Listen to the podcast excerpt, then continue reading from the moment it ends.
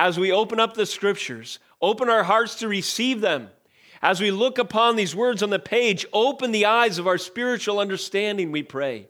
As we behold these eternal, glorious, sovereignly dictated, infallible truths, I pray that you would open our hearts to appreciate them, to love them, to retain them, and then to teach them to others. Transform us, we pray, this day by the proclamation of your holy word. Change us more into the image of our beloved and powerful Savior, Jesus Christ our Lord. And Father, at your table, at the close of this service, when we partake in the representation of your very body and blood, today remind us of the great price, the precious blood, the broken body of our Savior, broken and shed for us, your people, that you might ransom and redeem us, Lord, to give you praise now and forevermore. It's in the name of Jesus we pray. Amen. Praise the Lord. We have such a glorious opportunity today to open the scriptures and to behold our Lord Jesus Christ revealed in his word. Turn with me, if you would, to Hebrews 13, and this will be likely the second to last message in our Hebrews series, which we have taken up on Communion Sunday. So pray for direction for our next book. I have a few ideas, but I'm not quite ready to announce what we'll take up next. But in July, we will be touching on Hebrews again, Lord willing, with an overview message. But today we'll, we will uh, seek to draw the applications as to leadership from Hebrews 13 that we see in these closing words by the author of this great epistle sermon to us, the church. Us, the church, as we read these words, even thousands of years after they were written, are certainly relevant for us today. I'll seek to make this point as we approach God's scriptures with a few applications to our modern context uh, and structure the message around four applications that the author gives the readers on how to interact in the Christian church with leadership as we are called to honor the Lord in that regard. The aim of this morning's message is to draw our attention to a truly Christian perspective on leadership, and specifically today, leadership within the church. To draw our attention to a truly Christian perspective. And when I say Christian perspective, I don't just mean Christian as like a sort of bumper sticker modifier, but Christian in the sense that the truths that are expounded in Hebrews 13 surround, they're centered upon, they're built upon Christ and his work that we just sang of on Calvary itself.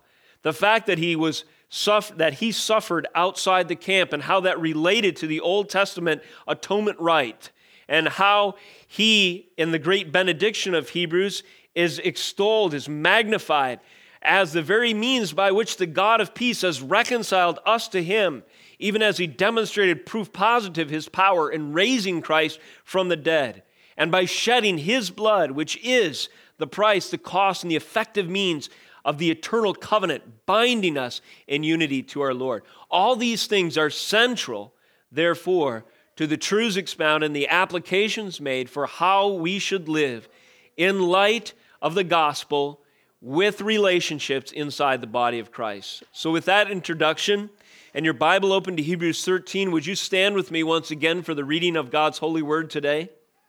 Again, Hebrews 13, 7 through 25 is our text. Behold the infallible word of God as we read today. Remember your leaders, those who spoke to you the word of God. Consider the outcome of their way of life and imitate their faith. Jesus Christ is the same yesterday, today, and forever. Do not be led away by diverse and strange teachings, for it is good for your heart to be strengthened by grace, not by foods which have not benefited those devoted to them.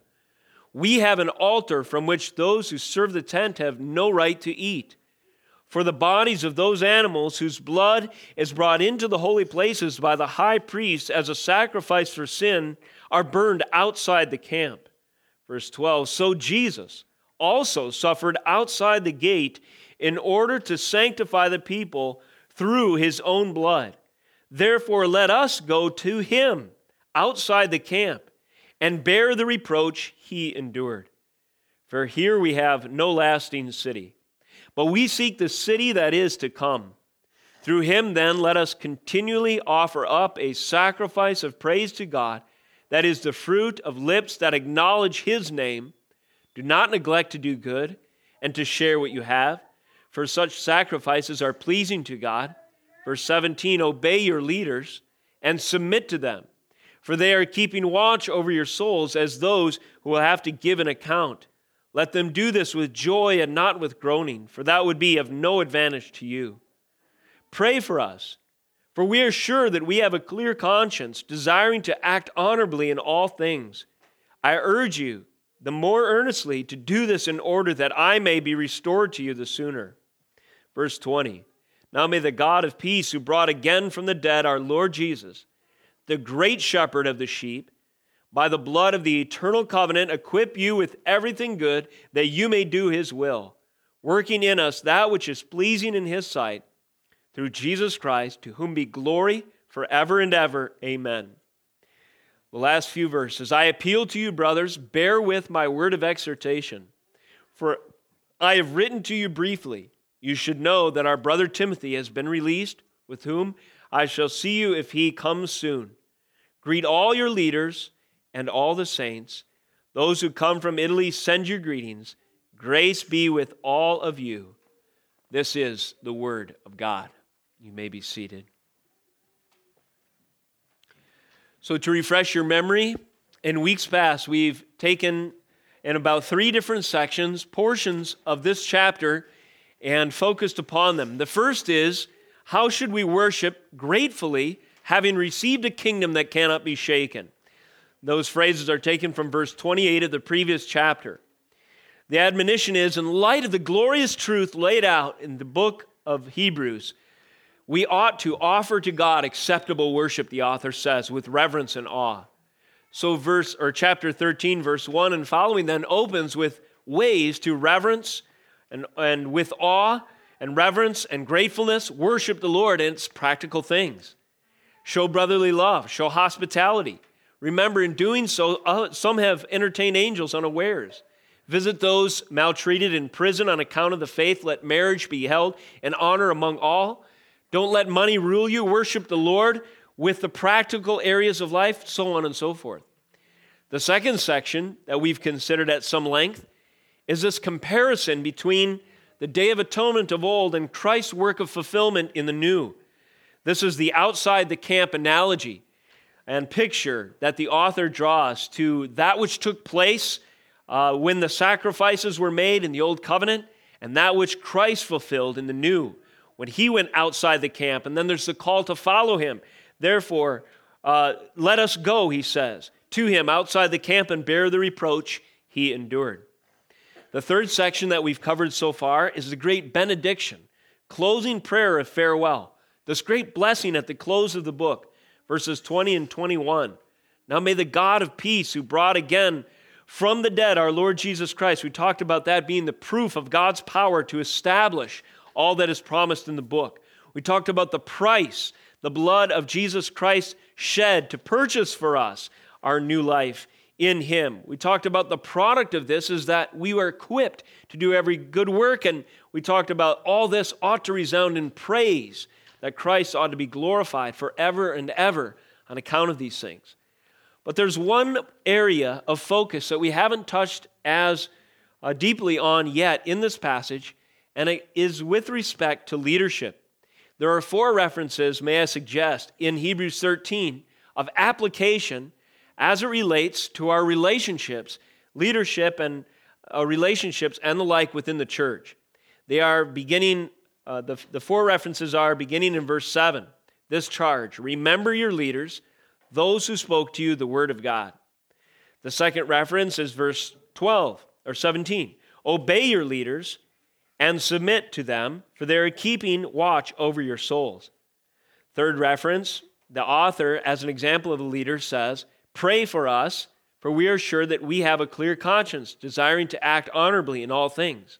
And finally, verse 24, there's the admonition greet all your leaders and all the saints.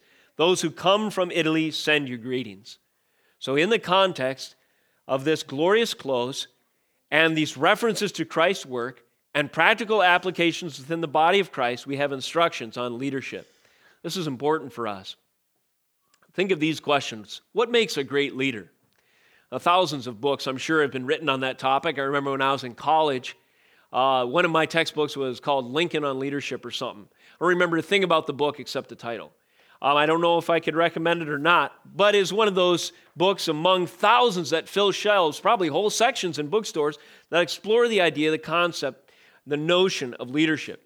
Here's another question Why are certain figures of historical importance in our uh, maybe the history of our nation or the world celebrated for their leadership? What makes a good leader? And what are some examples that we celebrate of good leadership through the course, or what we think might be good leadership through the course of history? Here's the third question What character traits and qualifications will we look for in our next po- political season as we consider candidates for our parties and uh, to elect in offices in our land and so forth? These are questions that we're very familiar with. Well, I submit to you that Hebrews 13 has some answers for what biblical qualifications for leadership look like, and they give us a direction, a truly Christian perspective on leadership in general. These are issues we'll explore today. I was listening recently to some podcasts, and I counted over the last year and a half actually four interviews with four different psychologists who were uh, asked about the fitness of our current president, his qualifications for serving relating to the way he's wired, his personality, his leadership styles, mental health, even those kinds of things. They're kind of interesting discussions. Well, the reason, there's a reason why they're so popular. It's because of the question of leadership. The, the last one I listened to, there was comparison and contrast, John, between President Donald Trump and Theodore Roosevelt of old. And uh, Theodore Roosevelt was celebrated in this individual's, the psychologist's opinion, as a great leader. However, he said, You think uh, Trump might be a narcissist. You haven't seen nothing yet until you look closely at Teddy Roosevelt's life. He had, he, in his words, the psychologist said, he had truly a relational, malignant narcissism. What he meant is, uh, Theodore Roosevelt, in some ways, was so self absorbed, had such a self importance, a superiority complex, that it was very damaging to the relationships around him. And the psychologist says, however, that did not affect his, uh, obviously, those things served him well in leadership. Well, that raises a question is that true? Is it true that certain traits of self absorption serve us well in leadership? Or could that be testimony to ideals of leadership that are misguided? Would the Bible second that psychologist's opinion? Hebrews 13 answers. Discussions like this, as common as they are, illustrate a preoccupation with the concept of leadership that is prevalent in our culture. Even in the confessing church, book titles all over the place are evidence to this. We're off, and sometimes they even indicate, in my judgment, an obsession with the notion of what it takes to be a good leader, what are marks of good leadership, and so on. These discussions are often marked, may I submit to you, by two sinful impulses manifesting themselves on either side of social hierarchy or social leadership relationships. Uh, note these two prevalent sins that come up when we're discussing issues of authority. The first is pride. Pride is evidenced often among those who are seeking leadership positions. They might be seeking the, this position because of a need for self validation, an identity search or complex, an ambition to be pursued at the expense of others. And when leadership is defined or pursued according to these terms, according to the sin of pride, it translates into tyranny, bad examples of leadership that subjugate those under them, abuse them, and it ends up being a poor example of what godly relationships ought to look like. The second sin that I, it strikes me as perhaps most prevalent, prevalently displayed in the context of, of relationships and authority is rebellion. This is kind of on the other side of the spectrum. This is evident among those uh, resenting submission to leadership without distinction. So, regardless of whether leadership is qualified or not, a rebellious heart resents the fact that they must submit to any kind of leadership. And this attitude, this impulse, this sin results in lawlessness or antinomianism, that is, a denial of law, order, structure, authority uh, in the first place. And these are the two sins I suggest that the Bible corrects and addresses by presenting a biblical structure, a biblical vision for what a true what true Christian leadership looks like. So in light of all this, this only highlights these questions, our society's preoccupation, and sins that are prevalent and come to the fore in light of hierarchical structures. All this only highlights, I, may I suggest, the importance of what the scriptures reveal on leadership. The Bible addresses those in leadership and those under leadership with absolute authority. Only in the scriptures do we have the ultimate standard of how we ought to order our affairs, how we ought to understand our roles and responsibilities, how we ought to delegate certain jurisdictions. Only in the Bible do we get absolute, perfect, authoritative answers on these things.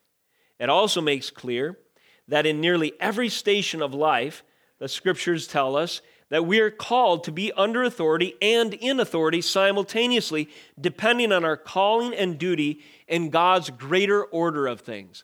That is to say, if you, especially if you are an adult in this room, you are probably called to be a leader over someone, as well as certainly called to be in submission to leaders over you.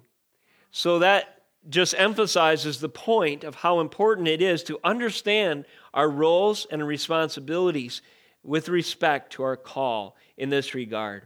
For these reasons, it is appropriate that the author of Hebrews would close his sermon epistle with instructions pertaining to leadership, and equally as appropriate for us, his readers, to take his instructions to heart.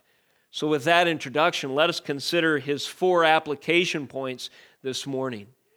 There are four application points with respect to our leaders given to us in Hebrews 13. Very simply, number one, we are to remember them. Remember godly leaders. Number two, we are to obey them. Number three, we are to pray for them. And number four, we are to greet them. Remember, obey, pray, and greet. Let's look at our text more closely with these in mind. Hebrews 13 7. This injunction, this command directive is given by the author. Remember your leaders, he says, those who spoke to you the word of God. Consider the outcome of their way of life and imitate their faith. Uh, that's a power, that's, that's a saturated, vacuum packed message for us, a great summary on leadership. We are to remember our leaders, and in so doing, note that he mentions leadership in word leadership in deed, and leadership affirmed. Remember them. What does this mean? Well, if we look more closely at the context and the original language, the idea of remembrance in view here is that which would bear something in mind, would make mention of it frequently, and perhaps you could say it, summarize it this way keep a legacy alive. Remember your leaders. He's speaking of those who came in the past and delivered the truth of God's word. Remember those, your heritage, the lineage of gospel proclamation in your experience as a church. Remember your leaders, those who spoke to you the word of God. Are you familiar with a foundation? You know, the foundation for the preservation of the legacy of such and such president? I had a friend who Gerald Ford Museum. Sounds really exciting. He did uh, security there late at night. I'm not sure who would want to come in and steal anything from the Gerald Ford Museum. Nevertheless, it was a government job, so he was paid to do just that guard the premises. Well, that museum existed to guard something else. It was there to preserve the legacy of one of the presidents of our United States, and there's likely some nonprofit foundation dedicated to do just that. Why? Because somebody or a group of people thought that the memory, the importance, the significance, the influence of Gerald Ford is worth carrying on, telling others in our future. In this sense, the author of Hebrews is telling us that the church, in part, exists as an institution to preserve the legacy of the Word of God delivered to us through the apostles and the prophets, and chiefly through Jesus Christ our Lord. Now, foundations take their work very seriously. They carefully, precisely, and accurately seek to archive everything that individual has done and what they stood for. They're there to take the phone call when someone is writing a scholarly work and wants to cite that individual's contribution to any area of life and society. They take that work very seriously. And in this way, or in this illustration, we see that we have a similar charge. We are to take the work of Jesus Christ and the proclamation of the Word of God very seriously, so that when unbelievers ask for a reason for the hope within us, or they have a question or doing some research in their own spiritual quest, journey, they want to know what Christianity is all about. You, as a faithful archivist, have remembered the leaders that have gone before. Those who have rightly handled the word of truth. This goes all the way back, may I suggest, in its broadest context, to the authors of Scripture themselves. Those who testify to you the truth of Jesus Christ. Remember them. Be an archivist of their work, if you will. Be someone who takes seriously their contribution. Bear it in mind, keep the legacy alive. In this, we find, in context here, that leadership, according to Scripture, is not a neutral term. Another way to say it, there is no such thing as a godly leader who is disconnected from the Word of God. Now, a thousand books, a million books might take issue with that. Oh, no, no. There's great leaders all throughout all areas of life. Oh, really? Great by whose definition? Which raises the question what makes a leader a good one? Well, I've heard all kinds of definitions. I really hate this topic, to be honest with you, from the world's perspective. I love it from a scriptural perspective. But I think people get absolutely distracted and pulled into all kinds of convoluted thinking because of this obsession of what makes a good leader. You'll often hear, well, is there anyone following? If I turn around and see no one following, then I know my leadership skills need work. There may be some provisional truth to that. But consider Isaiah for a moment. Consider Jeremiah for a moment. Were they leaders? Absolutely. In fact, their work was stewarded by those who have treasured the scriptures all the way to our day, and they are among the leaders that we are to remember the spoken word of God. Yet both of them did not have many followers. They were called to proclaim the truth of the word of God, even if it cost them their influence with their neighbors. They were to proclaim the truth. So God told Isaiah, You will be a good leader in obedience to me when you proclaim the truth, regardless of, uh, of the fact anyone is following you or not. Why? Because godly leadership is never disconnected from the Word of God. It may be disconnected from a quote unquote following, but it's never disconnected from the Word of God. Those who spoke to you, the Word of God are the leaders we as His church are called to remember. I used as a negative illustration recently a pastor who has sought to distance himself from what I, I think he considers embarrassing truths in the Old Testament. And in so doing, he has, uh, he has sought to uh, create a distance from the Word of God. And as much as the Old Testament is absolutely the Word of God, to keep it at arm's length, may I suggest, disqualifies you from leadership. I was discussing this with some pastor friends of mine, and they said, Ah, oh, that's just such a shame. I've appreciated his work on leadership in other areas. Well, that came to mind as, as, as I was studying this week, because our verse today makes clear that someone could write all the helpful books that you might think are uh, practical guides for leadership. But if that individual distances himself from the Word of God, he is not a leader that falls into this category, according to Hebrews 13 7. Remember your leaders, those who spoke to you the word of God.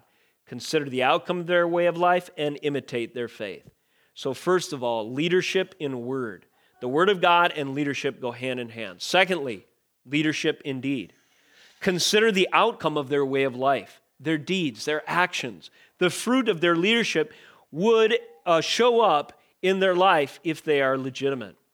First Timothy speaks to this. We've been studying the pastoral epistles in our men's group study. If you want to turn there with me in first, this is uh, 1 Timothy 3. It's a great cross reference for this idea of the outcome of life with respect to the leadership call in the church of Jesus Christ. Paul writes, instructing his under shepherd, if you will, the one that he is mentoring, his disciple Timothy, he says, This saying is trustworthy. If anyone aspires to the office of overseer, great synonym for leader, is it not? He desires a noble task. Therefore, an overseer must be, and then we have a long list of qualifications above reproach, the husband of one wife, sober minded, self controlled, respectable, hospitable, able to teach, not a drunkard, not violent but gentle, not quarrelsome, not a lover of money. He must manage his own household well with all dignity, keeping his children submissive.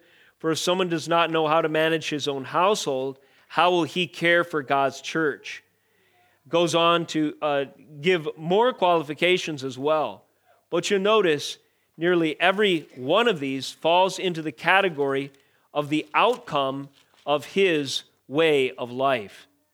So Paul echoes the author of the book of Hebrews when he has said in Hebrews 13 7, Remember those who not only spoke to you the word of God, but consider the outcome of their way of life. And then, thirdly, imitate their faith. So, again, in remembering leaders, keep this in mind. Leadership and the Word of God go hand in hand. Leadership is evidence not just in words spoken, but also in deeds done. The fruit of that which follows. How do you know if somebody truly believes something, truly has faith in something? It's more than just their confession, it's more than just their profession. It's their actions that actually build a life and apply the words that they say they truly affirm. And in this way, in judging fruit, we can have a far better handle on judging those who are qualified uh, to be leaders and also recognizing those who have contributed in significant ways in the past. Leadership in word, leadership in deed. And when we judge as much that these leaders have met the qualifications, we're called to imitate their faith. Consider the outcome of their way of life and imitate their faith. And this would be leadership affirmed we note some highlighted examples in the context of the book of Hebrews of this very thing. In Hebrews 11, for instance, there's a long list of former leaders, former uh, of the saints among them in the covenant history of God's mighty work, whose works can be demonstrated or are demonstrated in Scripture and can be emulated as examples. For instance, Hebrews 11, 4. By faith, Abel offered to God a more acceptable sacrifice than Cain, through which he was commended as righteous. Noah is another example. By faith, it says of him in verse 7 being warned by God concerning events as yet unseen, in reverent fear, constructed an ark for the saving of his household.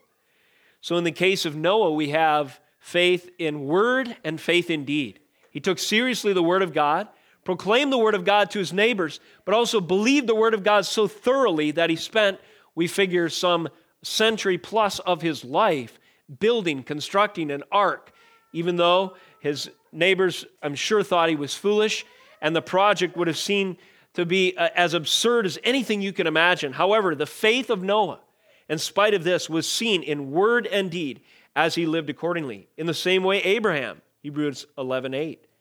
By faith, Abraham obeyed when he was called to go out to a place he was to receive as an inheritance. And he went out not knowing where he was going. In this verse, we see that Abraham was a leader. He's called a forefather in the faith, a patriarch, one who's gone before, one to be emulated, one whose faith ought to be imitated. But we also see that Abraham was himself under leadership, was he not?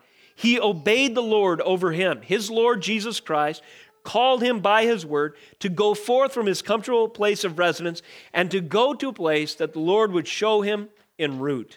Says verse 10 of this place, he was looking forward to the city that has foundations, whose designer and builder is God. So, again, in the context of Hebrews, those are just a few examples, and you could read more of leadership that is worth affirming by imitating their way of life. Let me note in passing when we consider someone's faith, that faith is always justified by its object. Now, you'll often hear someone say of an unbeliever, someone very committed to their tax, task or uh, their call, their cause, oh, I really admire their faith, you know, even though I disagree with what they're doing. Scripturally, just like leadership is not neutral, neither is faith. Faith is always justified by its object. In other words, a faith worth emulating is a faith in Jesus Christ, period.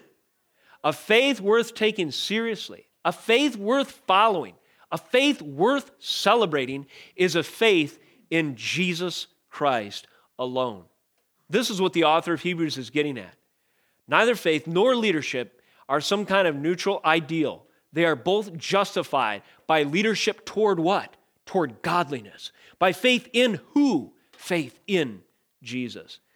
This is the lesson. And these and those who model such things are who we are called to remember. So that's application point one. Remember them. Second application point in our text today is obey them. Uh, notice verse 17. Of our leaders, our author says, Obey your leaders and submit to them, for they are keeping watch over your souls, as those who will have to give an account. I would note that in each one of these injunctions or commands or instructions to take seriously Christian leadership, each one comes with an implicit qualification that it implies that certain qualifications make you suitable to be a godly leader. And verse 17 is no exception. You could say it this way Godly leaders are those who serve the sheep for their good, for their benefit. They do this in modeling our Lord Jesus Christ, who laid down his life as a ransom for many.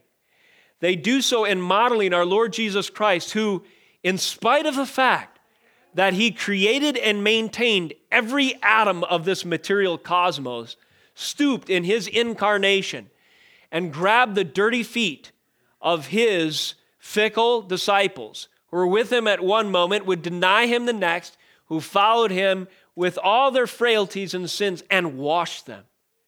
In these examples, Christ himself modeling leadership is our example, our ultimate picture. We see this in the context of Hebrews uh, 13, in the context of the Gospels.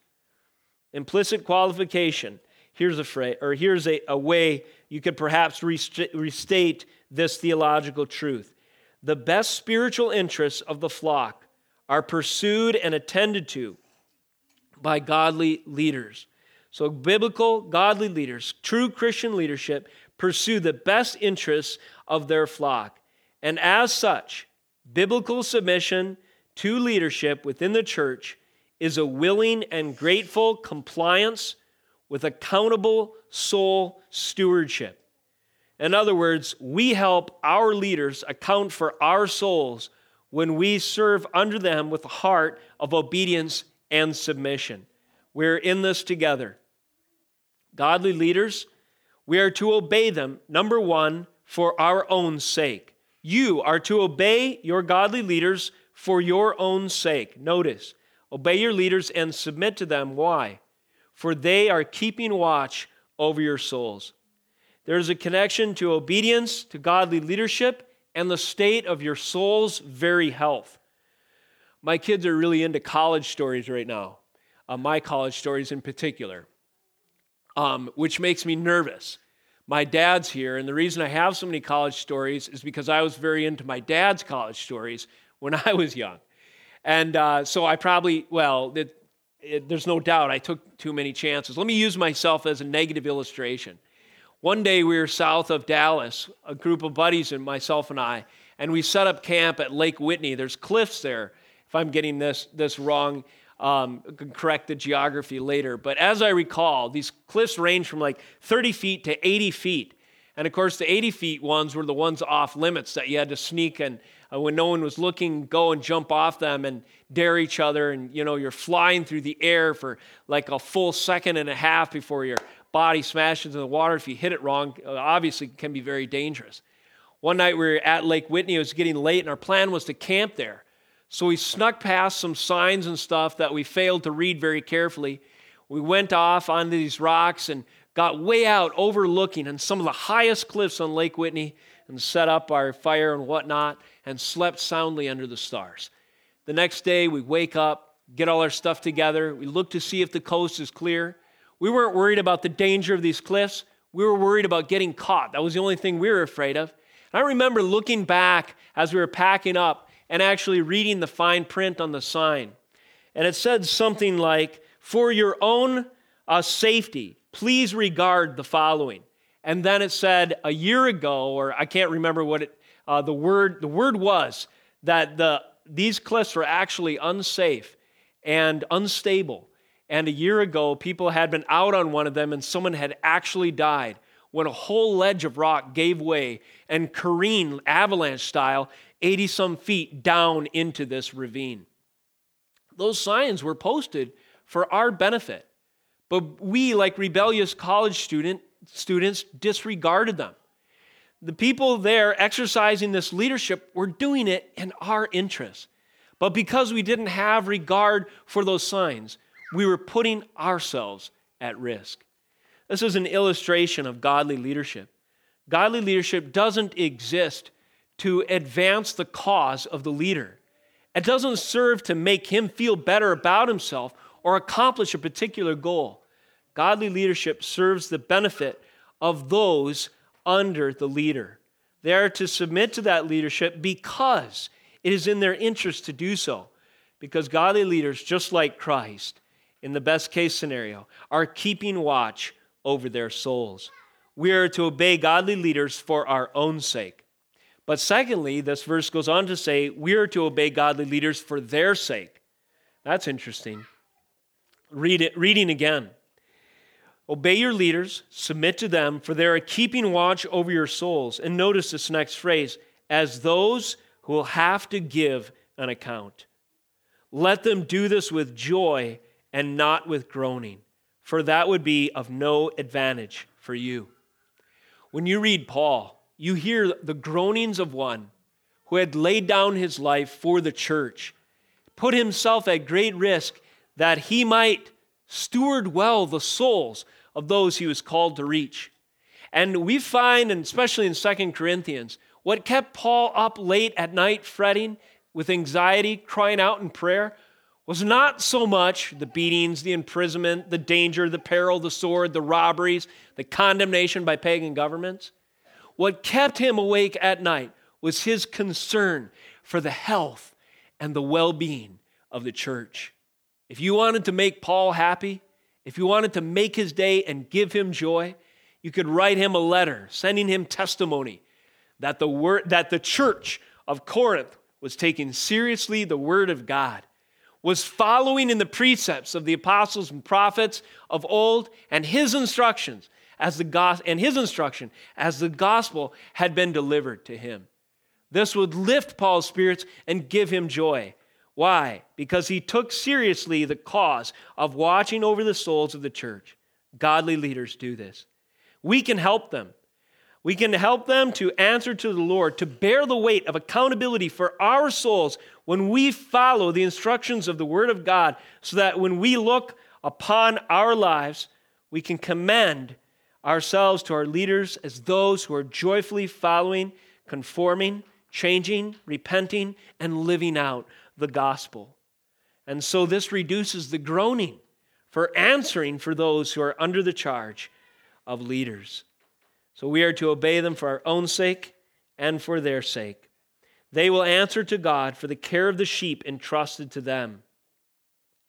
And, uh, and we ought to therefore follow in such a way as to ensure them that this will not be, not be a dreadful proposition as far as it depends on us. And this, of course, we find in the greater context is mutually edifying. It's for in our best interest, in the best interest of our leaders, and in this way, in godly leadership, and in the relationships within the church of Jesus Christ, is not an us versus them. It's not a relationship in its best expression built on tension. Instead, it is one that creates a sort of synergy on mutual understanding and a great orderly progress, inertia, and momentum to advance the kingdom of God. And so this is the second application point. Application point three. Since this call is so serious, as we have seen, we need to pray for our leaders. Verse 18. The author of Hebrews says, as a leader himself, Pray for us, for we are sure that we have a clear conscience, desiring to act honorably in all things. I urge you the more earnestly to do this in order that I may be restored to you the sooner. When I really think about the circumstances that were likely behind this appeal, please pray for me. It brings, it almost gets me choked up a little bit because I sense some humanity, some anguish, some longing, some deep desire, some compassion, some love, an incredible amount of sacrificial service on account for the deep, abiding care that the author of Hebrews has for this church. Pray for me. And what's his number one request? That I can see you again soon, that we could be reunited. You know, today that prayer can be answered by stepping onto a plane. But at the time this book was written, that prayer had to be answered by ship and travel and foot and donkey and long journeys and danger, perilous, perilous passage from one country to the next. And so it took great effort, and therefore was a great uh, pressing prayer request, request that the church would pray. I urge you the more earnestly to do this in order that I may be restored to you. So, in this request for prayer, again, there's an implicit qualification. Pray for who? What leaders are we to affirm in prayer? Pray for them that their ministries would abound, that they would get exact, uh, you know, that their goals would be met in their ministry and so forth. You know, not so much for Jesse Duplantis, who I found out this week is uh, seeking to raise $64 million for his fifth private jet. That's kind of an absurd example of somebody that falls out of the category of what we see here. But there are those that we should pray that their ministry would succeed and advance and be funded and be assured. They are the ones who have a clear conscience, desiring to act honorably in all things. Not preaching the things that itching ears want to hear, not finding a way to baptize the, the lusts that are defined by the culture, not the desires of the heart that is bent toward godliness. Not those. No, for them, we should pray that God's judgment would come, either repentance or that He would cut them off because they do a great disservice to advancing the kingdom of God. But instead, pray for those faithful bearers of the truth of Jesus Christ who sacrificially desire to act honorably in all things and who seek to keep their consciences clear, not to exploit those under them, but at the expense of their own well being, seek to lay down their lives to serve the Lord in godliness. Not hirelings, but real shepherds. These are the ones we are to pray for. And then, secondly, what are we to pray for? Pray for the communion of the church, the unity. And this illustrates to us how valuable it was to the author that the assembly of the beloved would include all of the believers that were available to gather, and he wishes that he were available to join them. Hebrews 10 25. Eh, he had said in another place, verse 24, let us now, now let us consider how to stir one another up to love and good works, not neglecting to meet together as a habit of some, but encouraging one another all the more as you see the day drawing near. His exhortation all who are able, join together, assemble, join in communion, unity, friendship, fellowship around the Lord's table, around worship, and comparing notes from, from your life of pursuing the Lord last week. And this is what we do in this place, is it not? Weekly? The prayer request that the author of Hebrews uh, urges this church to pray for is that this would happen and that he might join them. I urge you the more earnestly to do this in order that I may be restored to you sooner. Remember them, obey them, pray for them, and finally greet them. In closing, we see the final admonition toward our leaders, Hebrews 13. We'll read 22 through the end of the book. I appeal to you, brothers, bear with my word of exhortation, for I have written to you briefly. You should know that our brother Timothy has been released, with whom I shall see you if he comes soon. Again, there's this desire for communion, for unity, for the church to be gathered, and for precious saints to be, uh, to be present. In verse 24 Greet all your leaders and all the saints. Those who come from Italy send your greetings. Grace be with all of you. And thus the book closes. So, greetings in the following categories they are to greet their leaders, they are to greet all the saints, and greetings are to be received from the church in Italy. What does this presume? These instructions in closing of this book presumes mutual friendship, the joy of fellowship, an appreciation, a heart, a concern, and a love for the universal truth. Don't forget that there's whole bodies of Christ that are praying for you and your trial in Italy. Don't forget that when you gather around the Lord's table, you gather, as it were, with congregations celebrating the work of Jesus Christ all over this globe. Some meet in secret because they cannot do so openly for fear of retribution from the government. Some have passed on and have joined that great hall of faith in Hebrews 11, and we will be rejoined with them. We're joined to them in the future at the marriage supper of the Lamb. And these involve people in all stations and all callings and particular giftings, all members of the body of Christ, those who are um, uh, members, those who are called to lead, those who serve in all different kinds of ways. So we pray accordingly. A great example of this that we have uh, sought to lift up as a prayer request of late is the Cressman family. Isaiah Cressman, 15 years old, came down with an intense case of malaria, as you probably know if you've been following the story. Um, praise the Lord. The latest report is that his body is, is returning to full functional health. His brain scan is 100%, so the disease has not infected his mental uh, capacity. And we're just praying now that his kid, kidneys would kick into gear, but he's taking steps and he's walking. Now, as you're hearing this message, I'm sure joy is filling your heart. According to 2 Corinthians 1:11, there's a reason for that. One of the reasons the depth of joy you feel at this good report is because you have been praying. It's because you are aware of members of the body of Christ all the way over in Malawi in South Africa, members that through Jesus Christ we are connected to. Uh, 2 Corinthians 1:11, Paul instructs the church, "You also must help us by prayer." So that many will give thanks on our behalf for the blessing granted us through the prayers of many. Joining our hearts, our desires, and our prayers together with the greater body of Christ ties us to those answers of prayers, answers to the prayers when they come. So we share in the joy of the Cressmans to see their young Isaiah doing well, healthy, and recovering from his bout with malaria.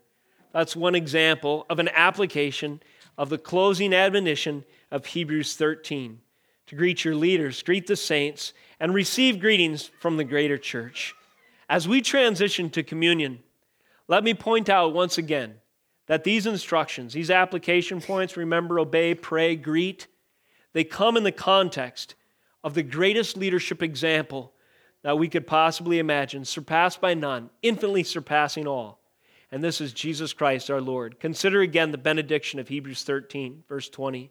Now may the God of peace, who brought again from the dead our Lord Jesus, the great shepherd of the sheep, by the blood of the eternal covenant, equip you with everything good that you may do his will, working in us that which is pleasing in his sight, through Jesus Christ, to whom be glory forever and ever. Amen. All of these practical applications are to be done so in the light of who? Our Lord Jesus Christ, our sovereign, our King, the ultimate leader, the one who is the preeminent, preeminent example and, uh, and beacon, standard of all true Christian leadership. Of this Jesus, we read in Hebrews 13 20 that he is not just Lord, but he is the great shepherd of the sheep two fruitful word studies you could do at your own time. One, the term leader, used three times at least in this, in this uh, chapter. And the second, the term shepherd, which is, I think, in Hebrews a unique mention shepherd and leader. If you look at the Greek, the term leader refers, it's, from, it's the same word from which we get hegemony, uh, practical leadership, the functional power, the hierarchical element, authority, generally speaking but more particularly the word shepherd. This qualifies the kind of leadership. It's not just a pragmatic, functional power, exercise of authority. It's not just means to an ends. It's a kind of leadership that is in view as we read these admonitions. It's the leadership of a great shepherd, our Lord Jesus, over his dependent flock, his sheep. And the picture of the Lord as our shepherd is one that Psalm 23, I'm sure it comes immediately to your mind. It's such a familiar text, illustrates in beauty and detail. Because Jesus Christ, our Lord, is our shepherd, we shall not want, meaning he provides. He leads us, comforts, guides, supplies, protects, even through the valley of the shadow of death. And when it sometimes requires a rod and a staff, though they may feel uncomfortable at the time, we know He has our best interests in heart, at heart. This is the call. This is the example of the great shepherd. And in the picture of Jesus Christ, we have the ultimate example of biblical leadership. We see uh, this metaphorically illustrating this idea of shepherd, the ecclesiastical office, where the biblical character and qualities of leadership are pictured in that role of shepherd. The central and contextual emphasis of Hebrews' leadership exhortations, therefore, is highlighted by this great closing benediction of the book. Our Lord Jesus Christ, the great shepherd of the sheep, the way he served his people was to not only lead, guide, and protect them, but to lay down his life, to go outside the camp, to suffer outside the gate in order to sanctify the people through his own blood. And notice the application and the charge, verse 13. Therefore, let us go to him outside the camp. He is our leader in laying down his life. And, brothers and sisters in Christ, at the Lord's table before us, we have evidence of the shepherding work, the glorious leadership of Jesus Christ, his amazing accomplishments of Cal- on Calvary pictured before us. We have proof symbolically before us in these elements of his broken blood, broken body, of his shed blood. And when we remember at his table today the significance of these elements, we remember that because Christ was the perfect leader and the perfect shepherd of us, his sheep, he secured for us eternal redemption, entrance into the covenant by his spilled blood. He secured for us a cleansing from our sins in shedding his blood. He secured for us entrance into glory through his broken body. He secured for us in his intercession, ever presently, before the Father, the assurance that we are in God's favor both now and forevermore. Let us remember these things at the Lord's table today. Let us transition in prayer. Lord, we thank you for the mighty example of Jesus Christ our Lord, who laid his life down as a sacrifice for us, his sheep. Lord, I pray that you would remind us of these things in their depth, their detail, their power, their glory as we partake in, at your table this day. Bless each one, Lord, as they approach, and write upon the tables of their heart the meaning of your glorious gospel. And may you equip them, Lord, through this message and this meal to go beyond this place and to live the truth of Jesus Christ, their Lord, to a world that is lost and dying. In the darkness of our culture, may we shine bright as lights, following, Lord Jesus, the example of Christ and those who followed him to proclaim that there is hope in Christ alone. In his name we pray. Amen.